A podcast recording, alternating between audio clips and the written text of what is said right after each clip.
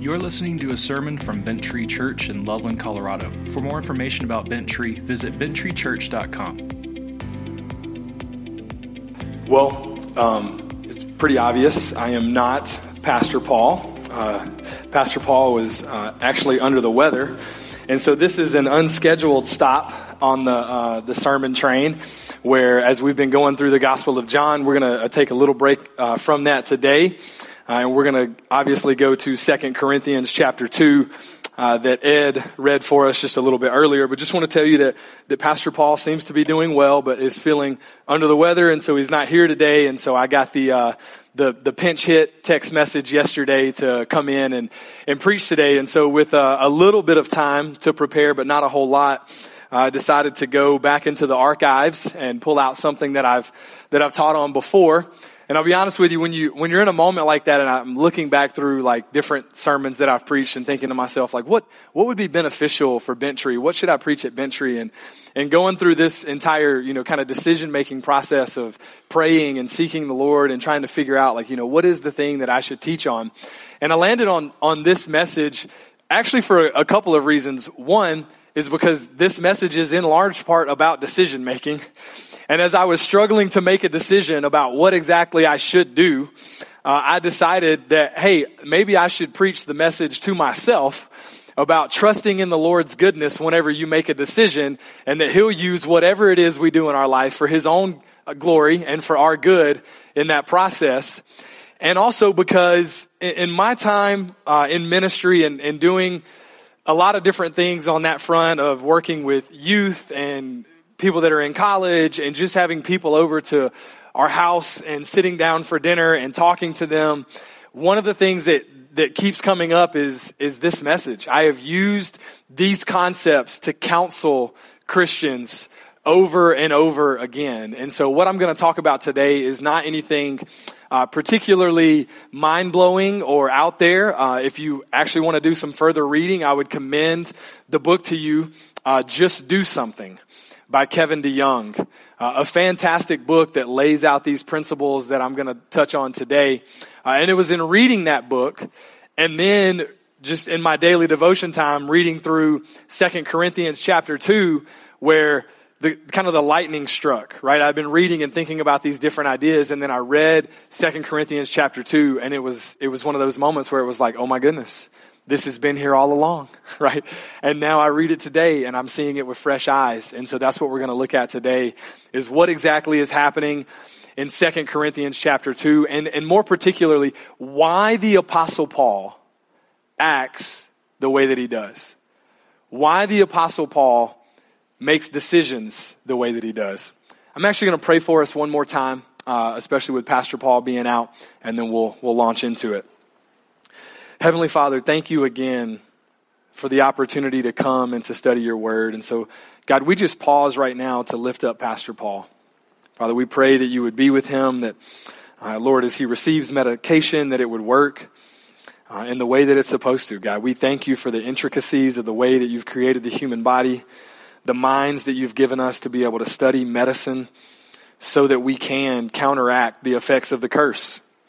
Lord, that that sickness and sin and sorrow and death are all effects of the curse and, and you've taken care of all of them. You've given us the arts and sciences so that we can combat those things here on this earth, but more importantly, you've given us your son Jesus so that in him everything will be made right one day. And so we look forward to that day. But here and now, Father, we pray for your blessing on Pastor Paul as he continues to recover. We pray for your blessing on this time. We recognize that this was not outside of your schedule. This may not be what we planned for today, Lord, but you're sovereign over it all. And so we give this time to you in Christ's name. Amen. Well, my name is Wade Williams, and I'm one of the shepherding elders here at Bent Tree Church. Uh, and so we're delighted. We always take this time very seriously when it comes to the preaching of God's word. So to be able to come up on short notice and, and talk through this is, uh, again, not something that we take lightly. And so spent a lot of time yesterday just kind of pouring over these notes that I've had before uh, and thinking about what, what really fits best for us here at Bent Tree. And so I think that, that this is something that could be beneficial to us all. So we'll dive right in. I'm going to reread verses uh, 12 and 13 as we get started here. And I'm going to be reading from the English Standard Version.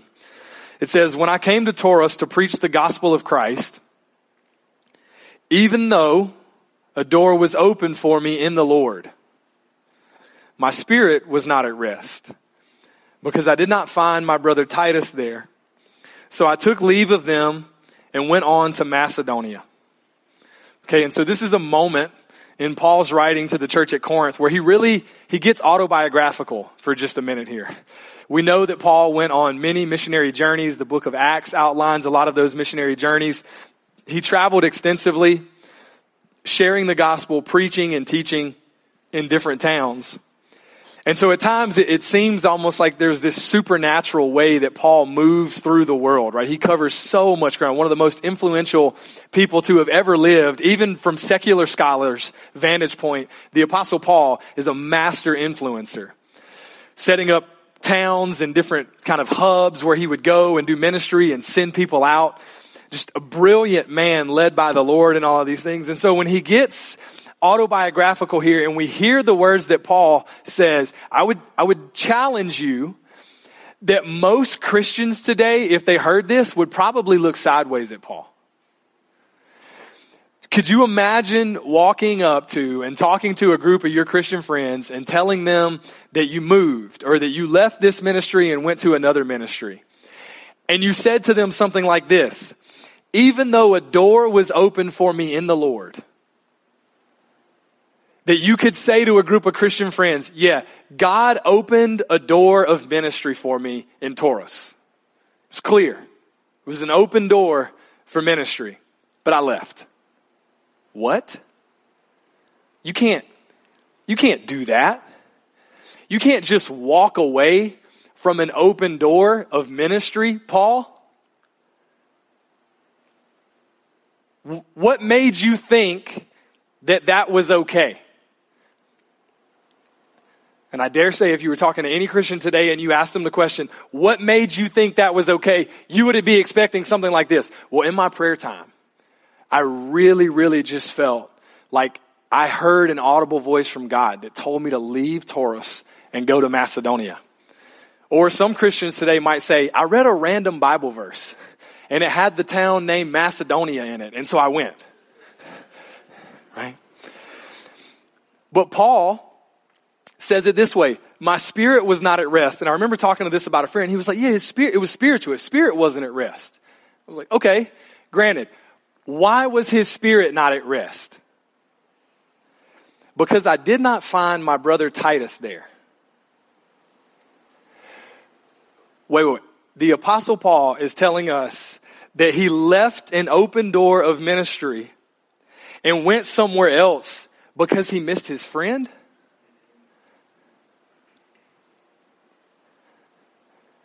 Because he missed his friend? Is that legit? Can, can you do that? Can you move with that kind of freedom as a Christian? Are you so bound up in your conscience that, that you really believe you need the audible voice? You need something written in the clouds. You need a dream. You need a random Bible verse to feel the freedom to move the way that Paul did?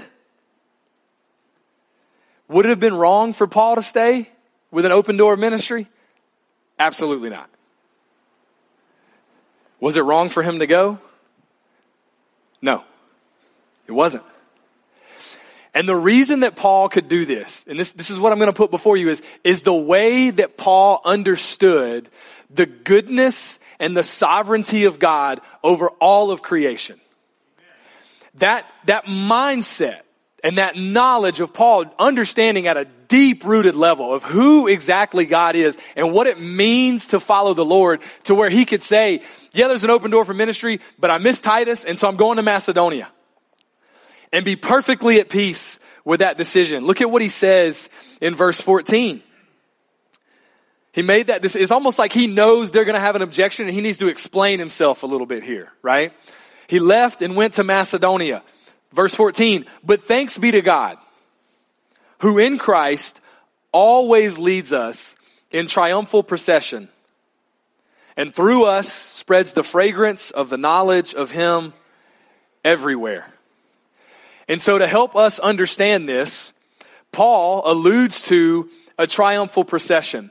And so I'm going to spend a little bit of time here talking about what exactly that is and, and, what some of these things mean because it is a very, very sharp image for the people in Paul's day. They would know exactly what Paul was talking about. But as you read verse 14, there's kind of three different ways that it shows up. And so depending on what translation you have of your, in your Bible, verse 14 may look a little bit different to you. Okay, so the one I just read from the ESV says this Thanks be to God who in Christ always leads us in triumphal procession. Other versions may say something like this Thanks be to God who in Christ always triumphs over us. God who in Christ triumphs over us. Or a third way that it could show up is thanks be to God who in Christ always causes us to triumph. Okay, so you, you see the juxtaposition of how these things are laid out with different trans, translations. One of them is saying that Christ is causing us to triumph. Another one is saying that Christ has triumphed over us. And then you have this idea of a triumphal procession. And so it can be a little bit confusing of what exactly the apostle is getting at here. But this is, this is imagery that's really taken primarily, I would say, in Paul's time from the Roman Empire. And this idea of a triumphal procession is actually what would happen when a king went out to battle and won the battle and came back. And so when Paul says that we're a part of Jesus' triumphal procession, then there, it really is both things. And I think that's kind of captured in what the ESV says of he leads us in triumphal procession because on one hand, in order to be a part of a triumphal procession, it usually means that you were defeated by the king, right?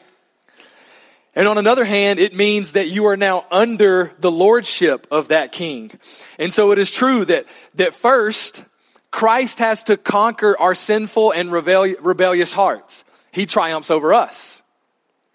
But when we've been won over to his side and we begin to fight under the banner of Christ, then he triumphs through us or we triumph in Christ. So it's, it's one of these things where simultaneously we're seeing that we are conquered by Jesus, right? He comes in, takes over our lives in a way that is beautiful and glorious. And then because of that, we now conquer through Jesus. And so the theologian Alexander Maclaren said it this way. To be triumphed over by Christ is to triumph with Christ. And so Paul has this understanding of what's happening here. And so he pulls out that image of a triumphal procession and says like, "Hey, this is what our life really is. I can leave Troas and go to Macedonia because my entire life is part of Jesus' triumphal procession. In Roman tradition, the kings, like I said, would come back from battle and they would have behind them just slaves. All of the people that they had taken as prisoners of war, their conquering army, and the conquering general would lead the way with a trail of people behind them coming back to show the great victory that they've had in battle. And so I actually had the opportunity to go to Rome over spring break. Um, and while we were there, we went and visited the Roman Forum. And so Brea and I are, are walking around in the Roman Forum, and I'm I'm this nerdy guy, right? Because the first time I preached this message was in like 2016. And so that idea of the triumphal procession has like been on my mind ever since. And so to go to Rome and to see the Roman Forum. So this is, this is the space where ancient Rome, um, really it was kind of the city center of ancient Rome. This is where all the, you know, political and uh, social, economic life of the city was in here. These buildings over here actually like an open air courtyard where people would come to bring civil cases and all of these different things. It was just a bustling city. But one of the things that it, that's really interesting about the Roman Forum is that we're walking in and there are these two arches on either side. And you can Google this when you go home, but one of the things that they call these, and, and they're not just in Rome, there's some in France, there's some in South America, but they, these arches are actually called triumphal arches or triumphant arches. Because this is actually what would happen. When they came back from Rome, or from, from battle, they would come into Rome, this giant city city, of the Forum, and this over here is the Arch of Titus, close to the Colosseum. And they would begin by walking through the Arch of Titus with all of the slaves to begin this giant parade that showed off the pomp and circumstance and the, the victory of the general who was leading all of these people through. And the interesting thing about the Arch of Titus is it was built in AD 70. Now, for anyone who's, who's maybe a biblical scholar in the room, AD 70 has a lot of significance because that is the year that the emperor Titus, the Arch of Titus was built. He came back from sacking Jerusalem and the destruction of Solomon's temple was in AD 70. And so when he got back, they actually used Jewish slaves from that triumphal procession, from that time of conquer, to build the arch on the far right side of the screen there, which is the Arch of Titus. And as time went on, about 200 years later, they built the second arch. And their parades of Roman victory would take place through the city center here from one triumphal arch to the other. And the Jewish, Jewish historian Josephus actually writes about the, the triumphal procession that took place, okay, when Titus, the emperor, was coming back from sacking Jerusalem. And he made it back around the year AD 70. Okay, so I want you to just, if you, if you want to close your eyes, that's fine, but I just want you to imagine the imagery that the Apostle Paul is using here and how meaningful it would be to the Christians in Corinth when they hear that imagery, imagery. These are the things that would be on their mind. This is what they would see with their mind's eye when Paul says, Jesus is leading us in triumphal procession. What does it look like? This is how the Jewish historian Josephus described it. Imagine with me. Now, it is impossible to describe the multitude of the shows as they deserve and the magnificence of them all. Such indeed as man could not easily think of as performed, either by the labor of workmen or the variety of riches or the rarities of nature, for almost all such curiosities as the most happy men ever get by piecemeal were here, one heaped on another. And those, both admirable and costly in their number, all brought together on that day demonstrated the vastness of the dominations of the Romans. For they, for there was here to be seen a mighty quantity of silver and gold and ivory, contrived into all sorts of things, and did not appear as carried along in pompous show only, but, as man may say, running along like a river. Imagine the parade, the gold, the silver, the men, the slaves, the horses, the conquering general, the rose petals raining down from the high floors, and it moves not like it's just pomp and circumstances, but it flows like a river. Impossible to describe the multitude of shows as they deserve. Now, I want you to envision that, that image, that idea of being led in such a beautiful procession and a clear demonstration and show of force of the conquering general that Paul says that when we're in Jesus, everywhere we go in life is that. Everywhere we go in life is that. And that's why I can be in Troas and be a part of this beautiful triumphal procession that is exclaiming the glories of Jesus Christ, or I can leave there and I can go to Macedonia. But guess what happens when I go to Macedonia? I'm still a part of the same declaration of Christ conquering lordship as I would be if I was at Troas. We're always in it. And this is instructive for the way that we live our, live our lives. Is it, could, could you envision yourself? Can you envision yourself as one who is literally being led through all of life as having been conquered by Christ and therefore conquering with Christ. As one who is, whose whole life is to demonstrate the beauty and the glory and the majesty of Jesus as he leads us along. And so because Paul had that vision for the way that he was living his life, he felt the freedom to leave a fruitful ministry and to follow his friend Titus. And so the way that we go is important. Look at verse 15. As a part of the triumphal procession, how do we actually live into that? What does that actually look like? What does it mean for us as Christians? If we're going to envision ourselves as part of that marching forth of Jesus' kingdom, what does it really look like? Well, Paul says in verse 15, For we are the aroma of Christ to God, among those who are being saved and among those who are perishing. To one, a fragrance from death to death, to the other, a fragrance from life to life. Paul is clear that as we go, the way that we live our life is a demonstration to other people. To those who are perishing, when we give a, a kind answer to a sharp rebuke, when our speech is seasoned with salt, when we're sharing the truth of the gospel with them, we become the aroma of Christ. To some that are already dead, to their death. It's a testimony to the fact that they will not inherit eternal life.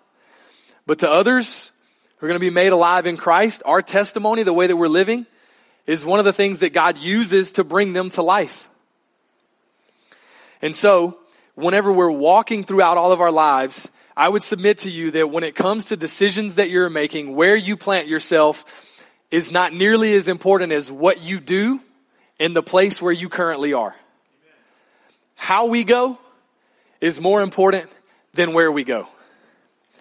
And I think this was key to Paul's ability to say, listen, I can be in Troas and preach the gospel and be the aroma of Christ.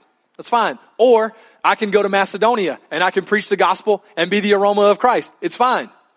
It's not as important where I am. What's really important is the way that I'm living and how I'm carrying out my faith in that place. How we go is more important than where we go. And you may, you may have in your mind like a counter example right now, of like, wait, wait, wait, wait, wait. But isn't, there are certain times when God may call a person to a particular place. We'll go Old Testament. We'll think about Jonah, right? Being called to Nineveh. It was a very specific call of a very specific place where he was supposed to go, and he didn't go.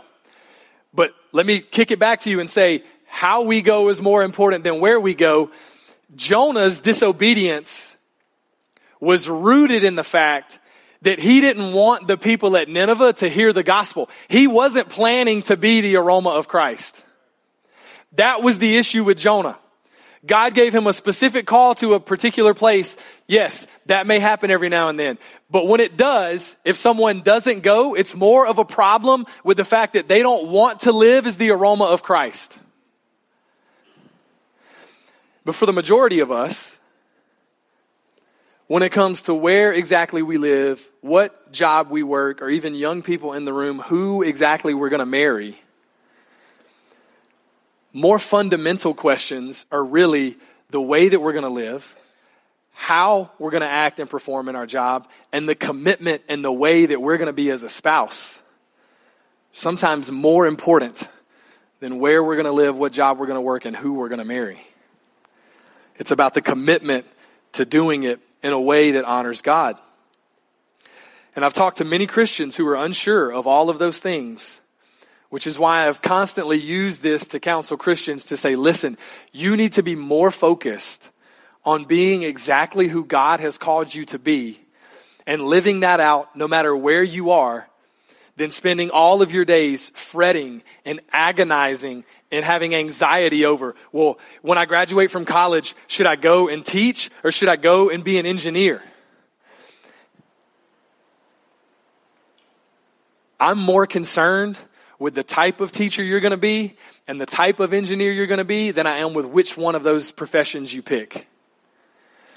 The way that we honor God in our decisions many times is way more important than which particular decision we make. And so I'll, I'll tell young people all the time, I was like, I know what God's will is for your life. For everybody in the room, I know what God's will is for your life. Now, I did not hear an audible voice from God. I did not pick out a random Bible verse. I did not see anything written in the sky. But I've read the Bible. And, and most people become extremely disappointed if I'm talking with a young man and he says, Should I marry this girl or not? I don't know what God's will for my life is, Wade. I say, I know what God's will for your life is. And you can imagine the excitement. He's like, Great, he's going to tell me. Do I buy the ring, pop the question, or no? And then sometimes there's a, there's a disappointment, but I, when I tell them what God's will is for their life, but did, did you know the Bible actually says what God's will for our life is? There are a couple of verses in the Bible that say, this is the will of God. And they're both in 1 Thessalonians. So if you would, flip with me to the book of 1 Thessalonians.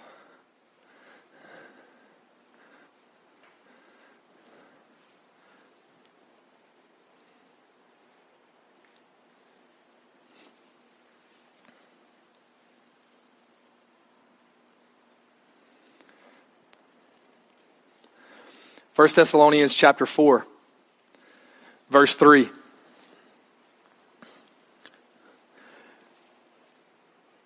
For this is the will of God, that you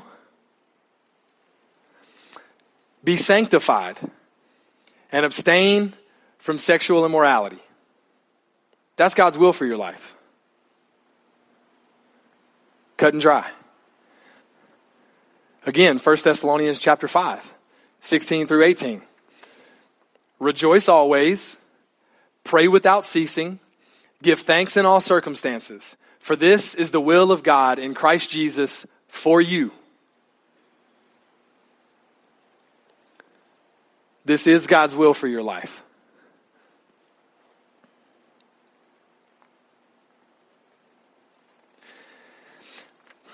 And it, I'll never forget counseling a young man who was asking the marriage question, and I read these verses to him, and he was like, But wait, am I supposed to marry her or not? I said, Well, let me ask you this.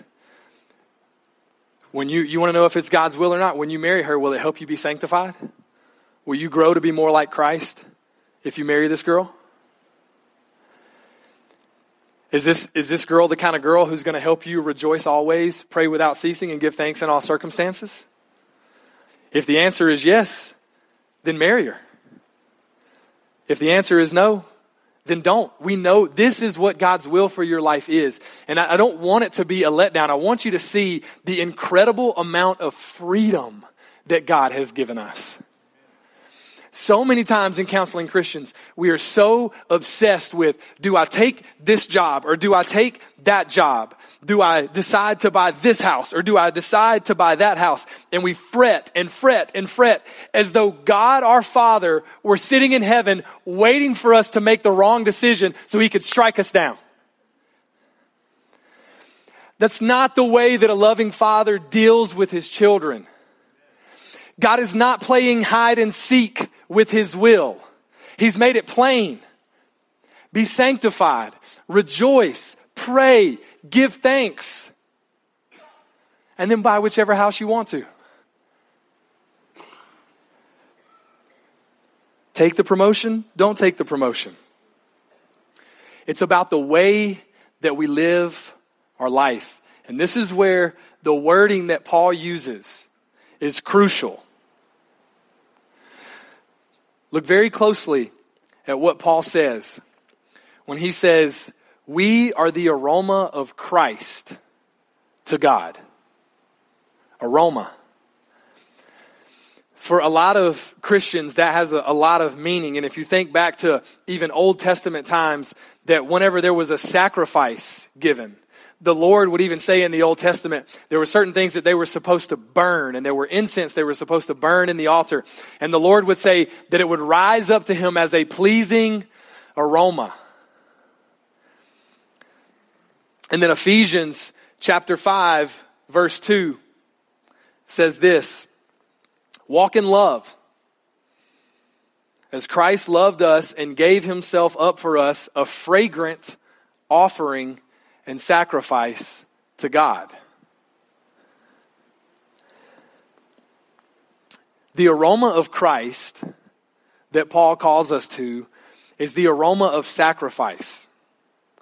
And we become the aroma of Christ that rises up to God and to the world, we are the aroma of Christ to the world around us when we live a life of sacrifice. And when the purpose of our days is to walk out in God's triumphal procession and not simply to seek out our own desires in everything that we do. When we're led in triumphal procession, we are spreading the aroma of Christ. We're calling people to repent and believe in the gospel. Because here's why Paul says it when it comes to Jesus' triumphal procession and who he is as a conquering king in general, there is no middle ground. There is no middle ground. Either you are with him or you are against him. You are with him or you are against him. And so, in verse 16, to one, we're a fragrance from death to death, and to the other, we're a fragrance from life to life. And so the question for every single human being is, will you surrender yourself as one who has been conquered by Christ so that you can triumph with Christ? Or will you refuse him? Will you refuse him and be slain by the conquering general. And this is the message that we take with us no matter where we go. And it's kind of heavy, which is why I think Paul says what he says at the end of verse 16 into 17. This is the message that we carry. This is the life that we live. This is the way that we're supposed to be walking in triumphal procession, displaying the glories of Christ to the watching world, spreading the fragrance of Christ everywhere we go. And so it begs the question who is sufficient for these things? Who's enough? And it's rhetorical. None of us are. But God has made us worthy. God has called us to do this in spite of our inabilities. And so Paul talks about the way that we go. Remember, I've talked so much about it's how we go that's important. And so Paul alludes to that in verse 17 when he says, Hey, the way that we go, how we go about our lives is like this. We're not like so many peddlers of God's word. But as men of sincerity, as commissioned by God in the sight of God, we speak in Christ. We're not chasing money. We're not chasing fame. We're not peddlers of God's word in that way. No, our desire is to be the aroma of Christ to the nations. And so we can live in freedom if our mindset, if what we're trying to do is to walk forward and honor God. We have the freedom to make decisions and to live in our lives without the fear that we're going to disappoint our Heavenly Father. So here's some questions that I would put before you if you're getting ready to make a big decision. The question really is, is it sinful or not? And if it's not sinful, Christian, please have the freedom. Take, take a cue from the Apostle Paul.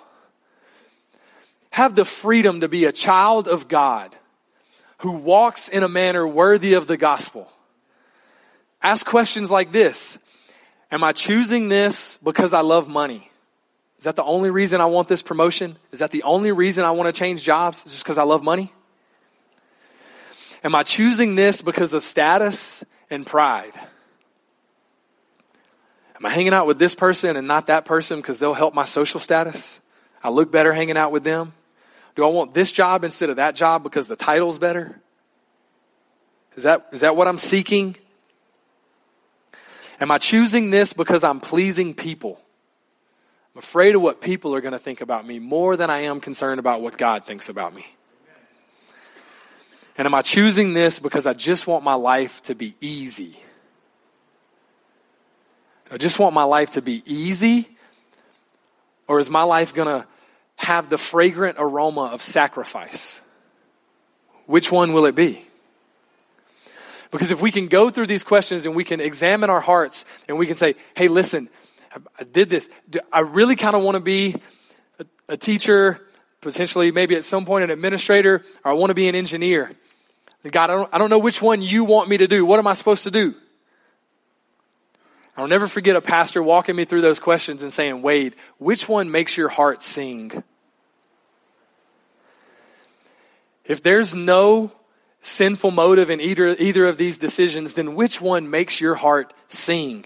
And I said, I want to teach. He said, then teach.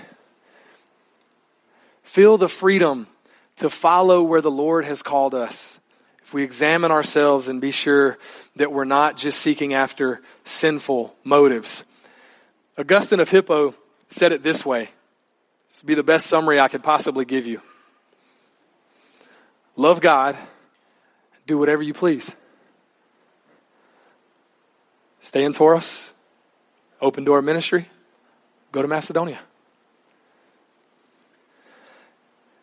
And Augustine elaborates on what he means here, and I think we can all kind of see it, but, but he does it so beautifully when he says, For the soul trained in love to God will do nothing to offend the one who is beloved.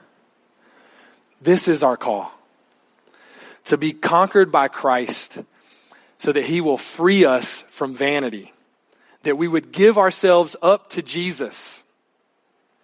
And then in the same measure in which we give ourselves over to Him, we will be set free from the worst of all slaveries to the love of money, to the fear of man, and the fear of the eternal abyss. You can march as one triumphing and being triumphed over by Christ when you join in His triumphal procession. And here's, here's the greatest thing about the triumphal procession. And this is why I say you're either in or you're out. Because they would always end with going through the arch, going up onto uh, typically stairs that were leading into a palace. And the general who had, who had led the opposing army, who had fought against the conquering general, would be carried up in front of everyone and slain publicly to announce that this general reigns and this one does not. Do you see the imagery? We know from the book of Revelation that there will be a day when Jesus will absolutely conquer and vanquish Satan so that his rule and reign is no more, and those who have aligned themselves with Christ are the only ones that will stand. We follow him in sacrificial love wherever we go until Satan, sin, and death are no more. And the seventh angel blows his trumpets, and these words are spoken The kingdom of the world has become the kingdom of our Lord and his Christ, and he shall reign forever and ever. We're with him. Let's pray. Father, thank you for the call that you give us to follow Jesus. Lord, that, that you have overcome our sinful natures, that you have overcome our desire for things of the world, that you have conquered us through the love of Christ and made us new through the working of your Holy Spirit. And so now we march as ones who have been conquered by you. Lord, we're yours. And so we ask that you would use us that we would feel the freedom and the grace and the love of a Father that tells us that if we follow you, Lord, we can do whatever it is that we feel called to. God, I pray that we wouldn't see living for you as a burden, Lord, but as something that is freeing. And so, God, we ask that you would lead us in triumphal procession, that we would see ourselves within the biblical narrative, we would see ourselves as part of the story, as ones who are called to go forth and to proclaim the excellencies of Christ and to be the aroma of Christ to a lost and hurting world. Would you help us in these things? We pray in Jesus' name. Amen.